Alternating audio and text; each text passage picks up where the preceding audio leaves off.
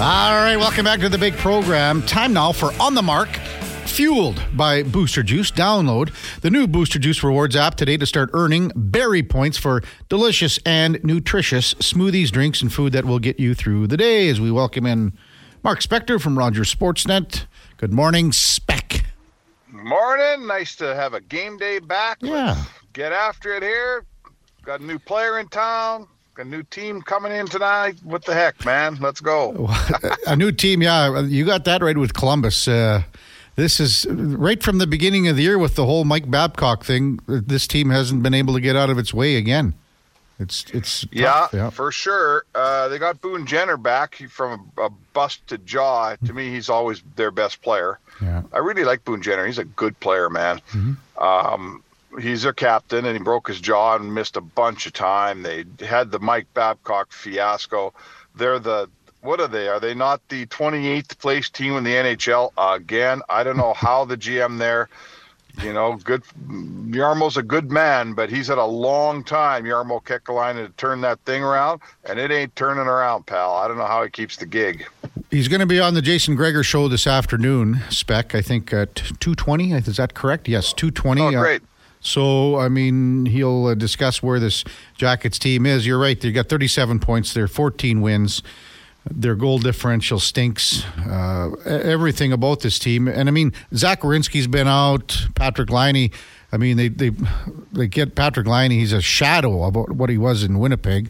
But hopefully they get Werenski back here. I think maybe Thursday is what they're talking about. So, well, you know what's amazing? Remember that the the best line at that World Junior was Aho with Laine and Puljujärvi, mm-hmm. and everybody coming out of that thing had you know figured. I mean, Puljujärvi won the M V P right that year. Uh, Laine was went into Winnipeg and scored forty or whatever he scored, and Aho was just sort of the third wheel on that line, really. Like in everybody's estimation, he was wasn't he was the third guy, and here we are.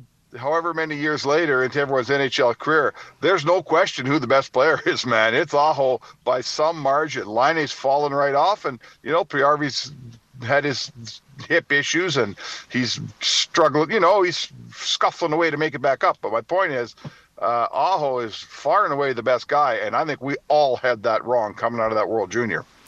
Yeah, you know, Laine came out of the out of Finland there, and he had forty-four goals his second year, as you said, uh, in Winnipeg, but he was thirty-six the year before and thirty. But he has just, you know, he's only played eighteen games this year. He, he, for some reason, he has not, and he's such a big guy, and he's got a powerful shot. And you remember, Speck, in that World Junior, it was actually Jesse Puljujärvi who was in the Alex Ovechkin spot on the power play. Yeah. He was he was the guy that was firing in the one-timers from there. And you, he was. Yeah. And, and you're right. Aho, by far, has turned out to the most uh, the most consistent and the best player out of that group. I know. So. so, you know what? There you go, drafting seventeen-year-olds, right? Like, you know, uh, listen, I, I know in people in town think I hate Puljujärvi, which is not true. I've I've just know what, you know, I've yeah. watched the player play.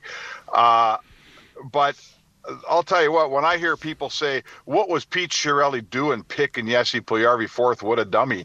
I'm like, every G M in the National Hockey League would have picked that player at number four, mm-hmm. right? He was he looked absolutely fantastic, and he fell down to you at four. Every G M picks him. Like, didn't work out and all that stuff, but I'm not pinning that on, on Chiarelli. That was the pick everybody would have made. Well, and if you go back to how that draft worked, Jarmo Kekäläinen had the three pick, and everyone assumed that he Did. was going to take Puljujärvi with the Finnish and, connection. And then, right, the, yeah. and then the Oilers, if you remember, Speck, and uh, not a lot of people know this, but the Oilers did not want to take Pierre-Luc Dubois at four. They were going. They had they had a name bar with Mikhail Sergachev's name on it. They had Sergachev. That's what they had. They were the big debate that year was, it was sort of for everybody after three or four was. It, Which defenseman do you like better? Do you like Olli Juolevi better, or do you like Sergachev better? Remember, mm-hmm. like, and there's a ton of debate back and forth. And I believe didn't Juolevi go ahead of Sergachev to Vancouver? For sure he did, yeah, because Sergachev yeah. didn't. He went nine or ten to Montreal. Yeah, Jimmy Benning, he was on the team Juolevi. He liked, and yeah. Jim Benning is. you know, say what you want about Jim Benning as a G M in Vancouver. He's a hell of a judge of seventeen and eighteen-year-old talent, and he stalked that Vancouver team with draft picks that are now have him in first place in the league. But he got that one wrong. I mean, even a guy that, that does it for a living and knows what he's doing, mm-hmm. uh, there's no question now who's a better player, Sergachev or Juolevi. Juolevi basically never played. Uh, which was amazing that that a guy could fall from where he was oh. at, and that that was a volatile draft, eh? When you look at it, like Matthew Kachuk, guys, Matthew Kachuk at Matthew six, right? Kachuk was the best player in the draft, probably. Yeah. Well, Matthews is the best player, but you know, but I guess Matthews, yeah, first overall. That's fair. That's yeah. fair. Uh, but Matthew Kachuk was right there. I mean, he's still right there as one of the premier players. Little off season this year after you know last year he was up, you know, he was in Hart Trophy discussion, so. Oh, yes. Anyway, there you go. You're picking seventeen-year-olds, and it's hard, man. It's, it sounds easy five years later, six years later to go, oh, I should have had that guy. But it's not that easy. Mm-hmm. So Corey Perry, yesterday, Spec, kind of, you know, said all the right things, didn't want to do a deep dive into Chicago, and everyone gets that. Uh, but he's kind of in the process of, you know, being a better person, which is what everyone expected him to say and he needed to uh-huh. say and wanted to, fans wanted to hear. So I think everyone's pretty happy and pretty excited about when he gets into the lineup and what he can contribute to this team.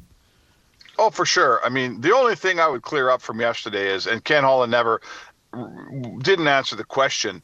Someone asked him, did you find out what happened in Chicago? And he kind of hemmed and hawed. Mm-hmm. I'm here to tell you, Ken Holland knows exactly what happened in Chicago. Yeah. Right? He knows exactly what happened in Chicago, and he's spoken to Corey Perry about it, and they're obviously fine going forward. But this isn't a mystery to the Oilers or to any G M out there who thought he was going to try to sign Corey Perry. You know, he would know. So having said that, Corey Perry, he's that guy that, you know, to me, if you're, if you're bringing him in to be a second-line player, you miss the boat by about six or seven years. Uh, if you're bringing him in, as the Oilers are, to be a depth guy, you know, third, fourth-line right winger, uh, pop him up in case of injury in a short-term basis to fill in for guys, that's what he'll do. They got him at exactly the right time. This is, you know, they don't need Corey Perry to come in here and score twenty goals the rest of the season. They need him to do what he does best, and and – you know, he gives them that size on the fourth line. They've added Holloway in the re- last game. Uh, the Oilers got a whole lot better this week, and they're already on a twenty-one and three run. Mm-hmm. Yeah, well, twenty-three and six run uh, under Coach Chris Knoblauch. How about this? I, we talked about it off the top of the show. Where would you rank him in discussion for Jack Adams right now, even though he came in, you know, with uh, at, at the point of the season that he did? But twenty-three and six under Knoblauch, still got forty games to go or whatever. Well, he still hasn't passed Rick Tocchet. There's no doubt about that in my mind. Okay. You know, Rick Rick Tocchet took a team that we all questioned. Here, mea culpa. I didn't. I picked Vancouver to miss the playoffs this year, yeah. And so did many, many other people. And the rest of the world had him as a bubble team. So no one's catching Rick Tocchet unless something goes sour in Vancouver. Um, but I mean, I can't see Knoblauch's team keeping the pace they're on for the next whatever they got left, forty games. Um, you know, if they do, let's talk again about Jack Adams, because this guy will take over first place in the Pacific. But uh, at this point, he's you know he might he might find the ballot, but he's not passing Rick Tocchet in my eyes. Mark Spector, Rogers Sportsnet, our daily contributor at eight o'clock for Booster Juice on the Kevin Carey Show on Sports fourteen forty, eight eleven in Edmonton. So three games before the break here, all very, very winnable. But uh, they always say one at a time, Spec. And uh, Columbus comes in here, a team that you would think you would have the opportunity to make it fourteen in a row. But uh, you know what they always say, uh, whenever you kind of look lesser upon your opponent, that's when you can kind of get in trouble here. Yeah, you know, the thing about the Oilers that that that gives me, you know, makes me, if I'm an Oilers fan, feel better. They're not winning these games on, you know, some guy getting four or five points or a power play that's carrying them or, you know, a goalie making forty-eight saves. Like, they're winning all these games on on very repeatable, by very repeatable means, right? They're they're winning this game on on an excellent structure, which you can repeat every night. They're winning it on obviously very good goaltending. Uh, they're winning it on just getting enough goals. I mean, I suppose at some point, you know, when I look at the Oilers scoring two and three goals every night, I think that they're due to start scoring four and five, not mm-hmm. to get shut out. You know, this is a team that hasn't scored four and five very many times, Kev, in this streak. And look at the talent they have and look at their history. This is a club that I expect in a three-game week, I expect them to get to five at least once. And they haven't been doing that lately. So my point is they're winning by very repeatable means, and, and I'm I'm I'm not telling you they're going to win every night. At some point mm-hmm. they're going to lose, but I'm not looking at something where I go, this can't last, right? Whatever they're doing right now, why can't it last? They're, they're playing pretty solid, repeatable, structured hockey at this point. I also look at it this way, Spec, as well, with the opposition. Look at Chicago last night in Vancouver. They're just trying to hang on. And and they did this against the Oilers, and I would expect that uh, Columbus does the same tonight. Try to hang on as long as you can uh, in a zero zero game or a one nothing game. Stay in the fight as long as you can, because once you get down two three, I think it's lights out. And, that, and we saw that with Chicago against the Oilers. That's that's the type of game they want to play. They're not forcing anything. They're pulling everything back. I would imagine that's what you're going to see again with Columbus tonight. Uh, do you agree?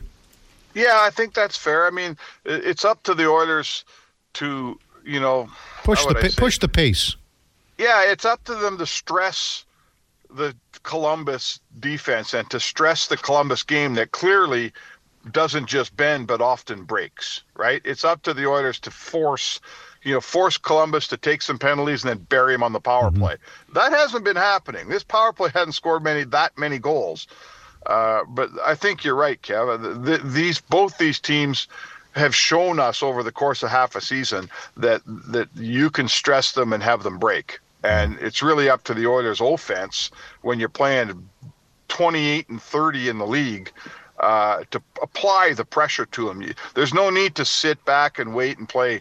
play boring, dull hockey. I think if you go at them, you can beat them, but mm-hmm. I'm not going to tell the Oilers how to play. They got it figured out, Kev. They don't need to listen to Mark Spector to know how to win games. They're winning every night here. I, I wanted to, I forgot to ask you yesterday, because this is the time of the year, and I, I kind of addressed it last week in an interview I did with uh, Matthias Ekholm about, you know, you have three more games. This was after the Calgary game. I said, you got three more games, and then, you know, you're looking to a long break. So uh, what? where does Mark Spector, what tropical location do you go for the uh, All-Star break? Where, where are you going, Spec? I'm not going to a tropical location.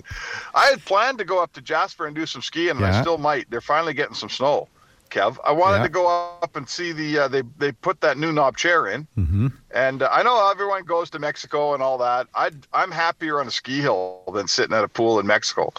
Uh, so I'd like to get up and get a, get some turns in. I talked to Brian Rode up there, and he said they're getting a little snow. And I think that, is the knob chair open now? Do we know? Have we had a ski report lately? Well, here's the Duke. He's going to tell you right now. Wasn't as of last Friday, but I'm guessing maybe over this weekend. Uh, I guess we'll know tomorrow, Spec. So we'll have an update for you then.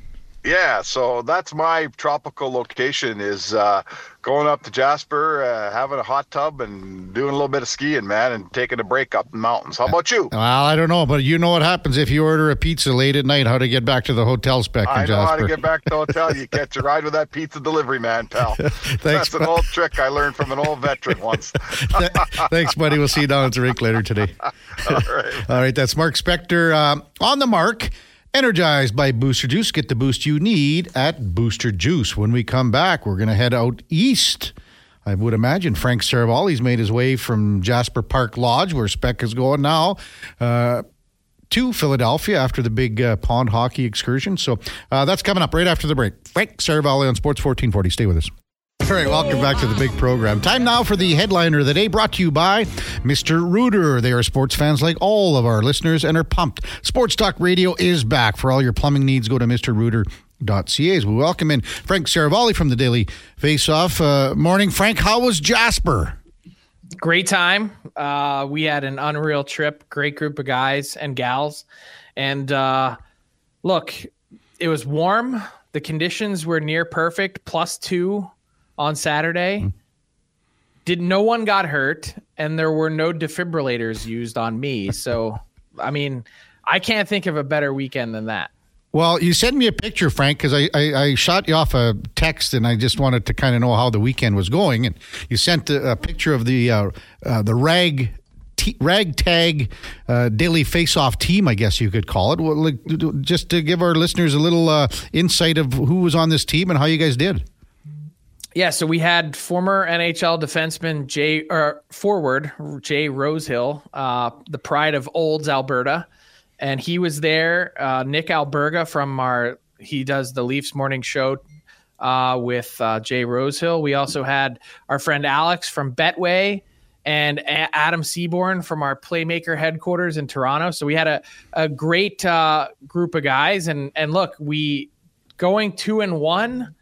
Um, thought the results could have been a little bit better, but this isn't going to shock you. But the guys from Calgary, they were they were kind of hardos. So uh, that was that was the tough part. Friday night, we're just getting there after a four-hour drive, and these guys are just jamming it down our throats in the snow. You could well, barely see the puck. They had one light tower. There, see, that's like a mini battle of Alberta, Frank. That's how it goes out here. Yeah, what? Calgary's always trying to catch up to everyone else? Exactly. Uh, yep. Text, how about this, uh, Frank? I got to throw this one at you. Text from Tiger. Uh, I need your comment on it. Uh, from Tiger, did you know that Frank played in the same hockey association as Johnny Hockey? Uh, and that's kind of topical with Columbus in town. Uh, let our listeners know all about that, Frank. So, yeah, from the same area, same. We would have played in the same league. He's a l- bit younger than I am, so I wouldn't have crossed paths with him, but... Um, yeah, it was much more in the Nick Foligno vintage in in my league than I was the Johnny Gaudreau vintage. Vintage. Uh, Frank Seravalli with us on Sports fourteen forty. So we discussed this uh, last week with Corey Perry. Now he surfaces in Edmonton. What's your take on that? Beautiful fit. I think the fact that they're able to add really Corey Perry and Holloway at the same time is a huge boost, and the fact that they don't have to expend any assets to do it is is excellent. I, I just think when you look at this player and his style of play and what he can contribute to the rest of your room, I, I don't think you can put a proper value on it. And I just I think the only thing better than for the Oilers than all of this happening, winning the Perry sweepstakes when there were a number of other teams in the mix, is that the only thing better would have been if he played his former team in Chicago on Thursday, but it looks like looks like that's going to wait until Saturday. Yeah, I think Saturday's uh, his debut, where exactly he fits in the lineup. And again, I think that's one of the reasons that they got him here, is that he has that ability to go from fourth line right winger. He can fill in at center. He can play anywhere and move up to even to the top six uh, to pinch I, hit up there too as well. I was I was going to say, I, I'd be careful to pencil him in so far down the lineup. Mm-hmm. He might start there, but I wouldn't be shocked to see him get a, a Uh, stint at two R W uh, to see if he could be one of those guys that's feeding pucks to to Draisaitl. Mm-hmm. Well, I, again, everything options. That's what coaches want, and yeah. and Corey Perry uh, gives them that. Uh, around the league, Frank, as far as uh, trade deadline acquisitions and uh, trade possibilities, you've had your uh, rundown going on here for a good week now. So, uh, Sean Monahan, and we actually had another text. Can you explain uh, to one of our listeners the fact that you know, we will be likely two first-round picks that Montreal would get? Uh, explain that for us. Thanks. Oh, man, this is one of my favorite tweets of all time. So I put this out yesterday, and people weren't connecting the dot that the Habs already got a first-round pick for to take on Sean Monahan from Calgary mm-hmm. back in twenty twenty-two. So they already got one, and my point is they should get another late first-round pick for whoever decides to pick up Monahan at the deadline. And the reason for that's really simple. Like, he's on track for fifty-five points this year, and people can say, oh, well, he's, you know, as fragile as a glass house. That that may be the case, but he's played, he hasn't been hurt this year, and teams only need him to be healthy for two more months after the deadline. It's not, you know, a forever thing. So you look at the way that he's played now, all the different areas that he impacts the game. Power play in a bumper spot or net front presence. He's ninety-fifth in in the ninety-fifth percentile in the N H L this season in high danger shots. Penalty kill, can win big faceoffs. He's fifth in the league among left-handed centermen this season with at least six hundred draws. Like, there's not a place in the game that Sean Monahan isn't you know, helping you in some way get better. And so for a late first round pick, when you go through the comps, whether it was Andrew Kopp or Paul Stasny or, you know, uh, Barclay Goodrow, those are three guys that are centers in this league that all have production in the year that they were traded at a lower level than what Sean Monahan has done already to this point. That that seems to be a really valid comp. Mm-hmm. And his contract is just under two million dollars, so that helps teams fit him in. And if the Habs are willing to retain half, you're talking about five hundred. It's actually yeah. technically under a million bucks. Yeah. Uh, that's that's a pretty juicy guy to fit into your team for under a million bucks. Do you think, Frank, that he's more uh, are more Eastern teams interested in him than Western teams? It's really hard to determine how many and where, um, because when you look at the number of teams that are really in need of a center, like there are uh, certainly some teams in the East that stand out. Like Boston, to me, for one, is we've been talking about that all year. The fact that they'd go into the playoffs with Charlie Coyle and Pavel Zacha as their two centers, it kind of seems unlikely. But you look at the West and Winnipeg, Vancouver, you could you could throw the Oilers into that mix now that they've sort of solved the right wing portion, hopefully with Corey Perry. That, you know, three C, what how do they handle McLeod in that position? Certainly a valid question to ask. Or do they turn their sights to to adding a defender now that Perry's in? Um, that remains to be seen, but like there's no shortage of teams. Colorado, I didn't even mention, like yeah. that certainly could use a center. Frank Seravalli from the Daily Faceoff with us on Sports fourteen forty. For the Philadelphia Flyers, who you have obviously a, a close uh, close eye on, Frank, being from there, um, where where do you think the Flyers are? Because their expectations, they've exceeded them to be where they are right now in the standings, but do they have enough to maintain that here as we approach the deadline, and what do they do? Yeah, I'm I'm not sure that they do. I think John Tortorella has begun preparing everyone in the marketplace for that. He said last week in a podcast interview that people are going to be disappointed because they have to stick to the script. And there's a number of other teams, you know, despite a late run here or there for the Calgary Flames, they've, you know, certainly played better in the last number of weeks, or the Coyotes or whoever, the Kraken, whoever it might be. You've got to stick to the plan. And for the Flyers, they were heading into this season, you know, kickstarting their rebuild with the pieces that they traded away. They've vastly exceeded expectations. Can they still be a playoff team? The math would suggest yes, of course. But I, I think they're going to continue on with selling off pieces, and I, I think Sean Walker would be the guy that they're starting mm-hmm. with. And Calgary's basically in the same boat, you think?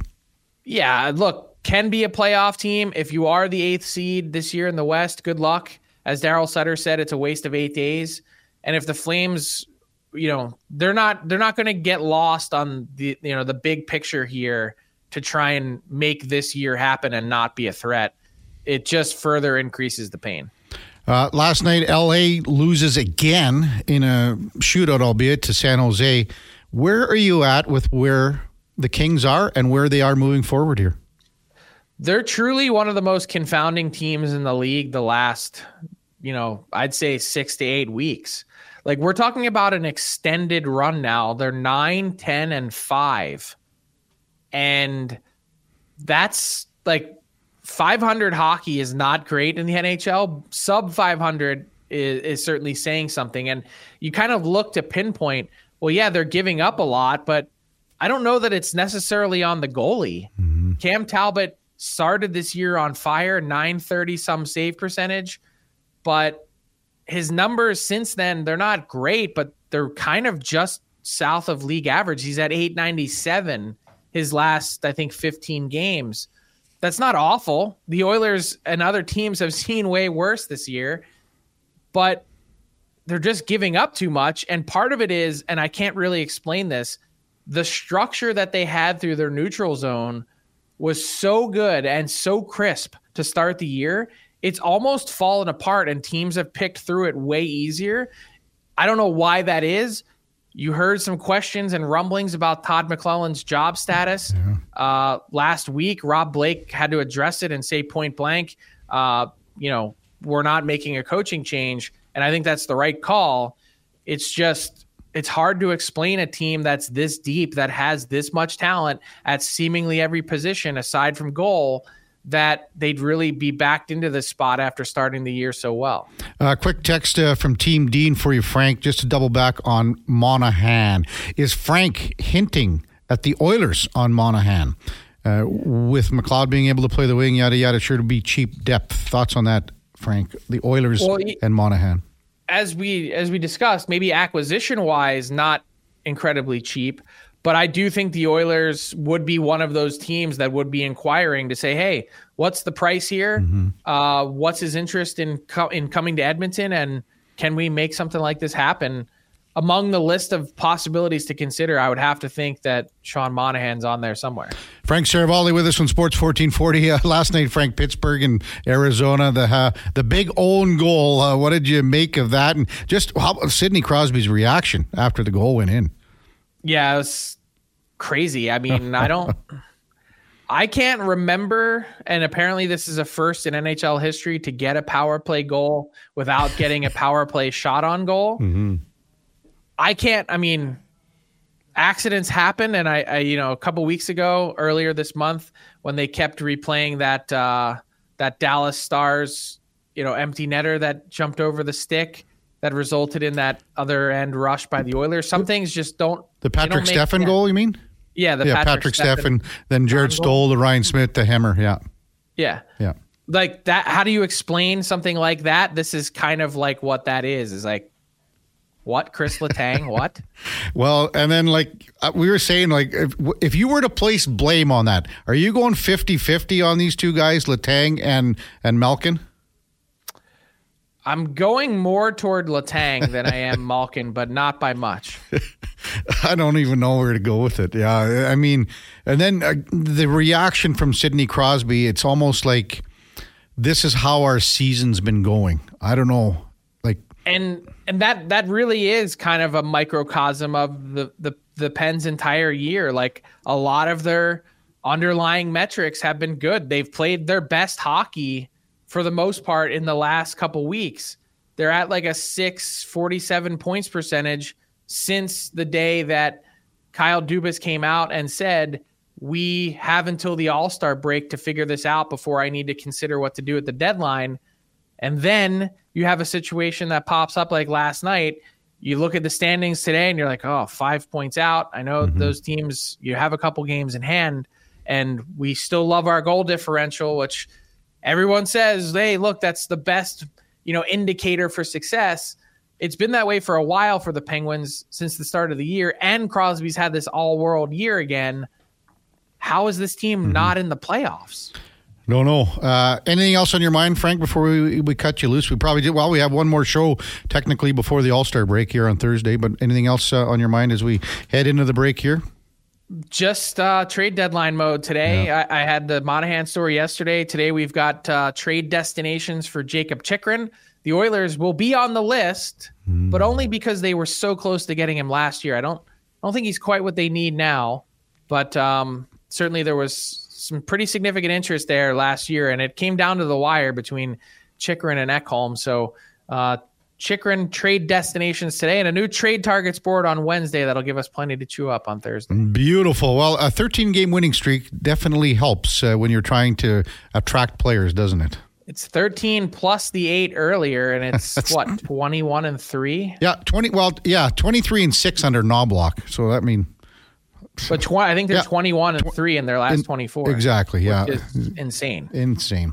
Uh, Frank, thanks so much for this. We'll uh, yak at you on Thursday. Have a good one, bud.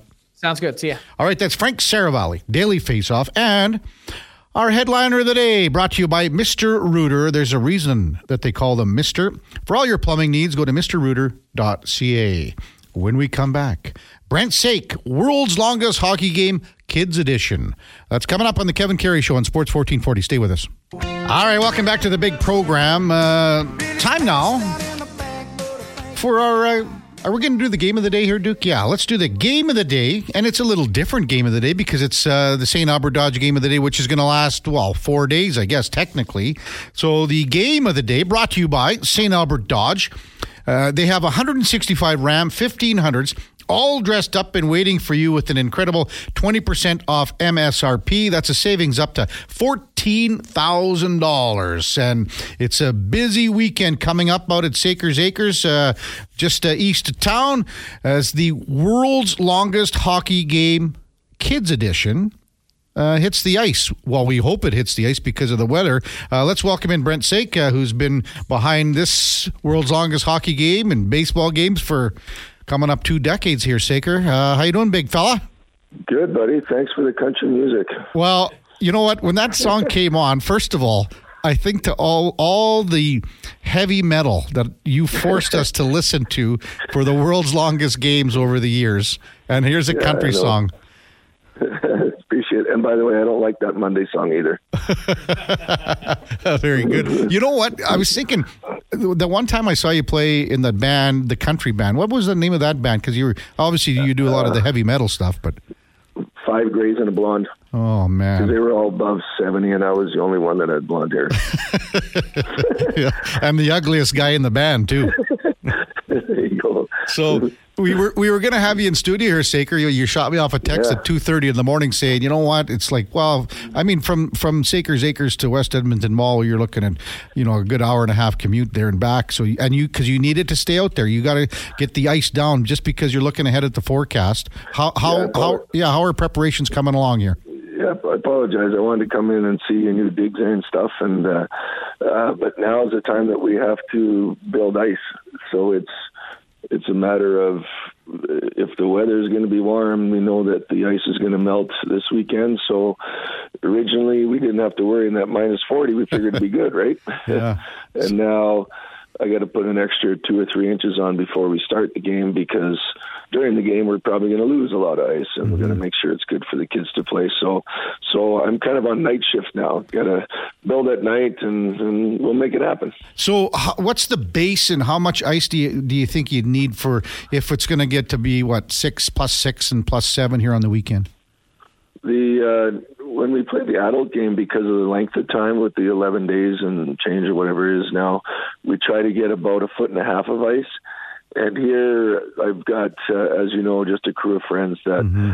that spend their time away from their wives and whatnot um, doing this. And we're probably going to have, we're guessing about eight, nine inches maybe right. before the game starts, which should last us the four days. So, Brent Sake with us, uh, world's longest hockey game kids edition for the second uh, year now. So, how did this come about? What was the genesis behind this idea? Because the world's longest game that I was lucky enough to, that you asked me to play in five times, um, it's such a big, big undertaking. This is, I guess it's toned down just a tad, but what, what was this all about to, to kind of keep this this going in the seasons you're not doing the world's longest game? It was a great conversation with a couple of players a year ago uh, with R T and Dusty that uh, uh, our kids being friends, they said, hey, we should do something. Because they were out skating. And I said, hey, we should do something. And my son, Jesse, goes, yeah, I want to do this, Dad. And I go, oh, my God. Okay, are you sure, Jesse? And and it was pretty cool. And, of course, you bring a tear to my eye, Kevin. Actually, it's when I hear your voice, you bring a tear to my eye. But this is another time. Um, but they, uh, they, they said, we want to play, Dad. We want to try to do what you do. And, um, and it was just, it was magic watching these three boys go, yeah, we can do this. You guys take a year off and, and get ready for the next year, and uh, we'll take care of this year and raise some money. That's really what it was. And it was, it wasn't adults kind of bringing this up. It was kids bringing this up to adults saying, why can't we do this for you? Yeah. So that's what it was. So how many kids, what are the ages, and you'll be starting Thursday night, I guess, right? Yeah, Thursday at three o'clock is puck drop, and uh, Kevin Lowe, thankfully, is going to do that for us this year. Um, it's uh, I got fifty, just under fifty kids that are going to play, and I'm going to reach out because uh, due to illness and stuff, we've had a few kids drop out, so um, worlds longest game dot c a, send me an email. Because we need a few kids, and the, the age group is between ten and sixteen years old, and it's not that you have to – a lot of the kids that are playing don't play organized hockey. They're just putting their, their blades on and doing stuff. It's not uh, – we're not looking for certain levels of hockey that are doing this. Uh, just uh, just the ability to stay awake for four days. That's all I want from a ten-year-old. Yeah, that's that's all, you know, that's all. But so how, how did, what was the reaction from the kids, I guess, the first time around? And how many kids from the first time are going to be playing again this time? There's about, about half are playing from the first game. Um, and the reaction is... Uh, It, I'm a little embarrassed for me. When, when you and I played, Kevin and stuff, we'd wake up in the morning and we'd moan and groan a little bit and tell a joke, and then we'd, we'd get our boots on and go out there. And um, but the kids, it's it's incredible. They're they're never tired. They don't complain. Uh, they just sit around and they say, "Oh, you got to play another hour," and they just kind of look at you, okay. And said, "Oh, someone didn't show up. Can you play another?" Okay. Yeah. It's. Uh, It's a cool experience to see what uh, I, I honestly believe sometimes we don't give kids enough credit on what they're capable of. And I saw it last year, and I'm, I can't wait to see see it again this year. Brent Saik with us on Sports fourteen forty. Uh, the game of the day will be the games of the days, actually, for uh, Saint Albert Dodge as you get underway Thursday afternoon till three. And then when, when do you enter on Sunday, Saker? Sunday at six o'clock. six p.m. So kind of the, that was the best part, obviously. Uh, again, lucky enough to do this five times with you. Uh, when you first started this in oh three, I always keep, and I give you the gears all the time, that that oh three game was a cheap imitation of what happened in oh five and oh eight and eleven and fifteen and eighteen. Yeah. But that that first one, because uh, it was at a different place, obviously, not where you're at right now. And you guys were, yeah. just, were just jammed in the garage. Just jammed in there, forty guys, no showers, no nothing. Well, we had a hot tub. Don't yes. forget that. That oh. was kind of our relaxation and our soup, if you want to oh, call it. Oh, was that just gross in there, wasn't it? Yeah. Um, this is all, I guess, the main part here is to raise money for for cancer. Where are you at, I guess, the total money amount raised after all the longer games and then the kids coming up here? Where are you at for money raised with all the world's longest games for uh, cancer research? I think close to eight million dollars or something is, is sort of where we are over this, over the time. We're doing something that's pretty, pretty crazy this year. Um, I'm, I'm really proud of it. There's, there's many different places that you can Uh, give money to. You can do it to the Alberta Cancer Foundation, the Cure Cancer, the the Stollery, the Ben Stelter, um, just name them all. And uh, we're going to have we're, all of the people here at the opening ceremonies this time. We've all just kind of had a small little chat and said, where do we all think this should go? So the money this year is going to go to programs that uh, that Mike had, uh, had had helped set up through the Stollery. Stollery has a program that we're going to give money to. The A C F supported a program that we're going to give money through through the Cure Cancer Foundation and the U of A. Mm-hmm. And uh, you know, it's it's going to be. Uh, I'm I'm hoping it's it's going to change a little bit on how we think about what we do and and our process of uh, of of trying to cure cancer is just getting everyone together on the same board table and. Um, let's do it all this way, and, and I'm excited for it. It's gonna, it's gonna be how the rest of our baseball and hockey games mm-hmm. go. That's how we're gonna do it from now on. We're putting everybody on one table and say, let's do this together. And you're talking about Mike Stelter, uh, as we're with Brent Saik on Sports fourteen forty. So, uh, and then Mike with, with Ben Stelter last year. How uh, emotional, how cool, how neat was it to kind of be involved uh, because Ben was such a big part of the community, the Oilers, and then uh, and Mike has to go through all the treatments again just recently. So, just uh, talk about that relationship. Um, you know, I. I, I met Mike through the game last year, and, and I had one little dinner chat with him, and he was explaining to me about a process when his son was going through where he couldn't get a walker and things like that. So that program Mike is supporting through the Stollery, and uh, we're going to do the same thing uh, through that. That's that's so well needed. The, we we always, of course, are trying to cure cancer, but there's also things that we need to do to help people through that process as well to make their lives easier. Um, so I'm, I'm enjoying that process. The uh, Doctor Nobre at the U of A is doing some research that, unfortunately, it was a cancer that Mike and Ben are uh, dealing with, and that process, we're we're going to be giving money through the U of A to try and help um, help try to cure brain cancer, because that's the most common cancer for children. And uh, there's there's yeah, I mean, I can go on and on, yeah. but I'm starting to cry, so I don't want to. Well, I mean, even go back, Saker, as we're with Brent Saker on Sports fourteen forty, go back yeah. to when your dad, Terry, was uh, going through treatments and, and was yeah. very ill. And, you know, he said to you, you know, I don't want to see any kids in here. That was that was kind of yeah. the, how this all started going, right? That's what I was thinking about. Yeah. And, yeah. uh, yeah. Yeah. Well, I know it's tough every time. Yeah, it's tough. It's tough every time we talk about this. We get we get really emotional, and that's just. But that's because yeah. you put your heart and soul into this, Brent. And the other thing that I, I think I got have to just let our listeners know all about it. Uh, for and I, I assume that it doesn't work that way for the kids. But when when we were when I, again lucky enough to be uh, in the five years, five times for the world's longest game, all the players paid to play. And yeah. and because you said you would say, well, why should we take money out of the, the pot that gets raised uh, to pay for lights, pay for food? And once you got the ball rolling, I, I think basically the you know the, the amount that we paid was to for propane and, and then it was for lights and power. But once the ball started rolling, a lot of these bigger companies came in, and you know a propane guy would come by with his truck and, and fire up everything in the in the trailers and uh, water and things like that. So is that how much does that mean to you? I guess yeah. Well, it's the same process again for the kids. The kids aren't obviously. We don't want them to pay to play, uh, but their parents are, mm-hmm. and the fact that they've gotten out and gotten sponsors when. One uh, child's dad's getting us some light plants, plants, so they're they're helping us put the game on. Um, but our our simple simple math, and I, I really try. Thanks for bringing that up. Mm-hmm. I, I try really hard to express to people that every cent goes. It's not a net game, yeah. and, and and I respect all fundraising events and stuff. And it costs money to make money, and we all know that.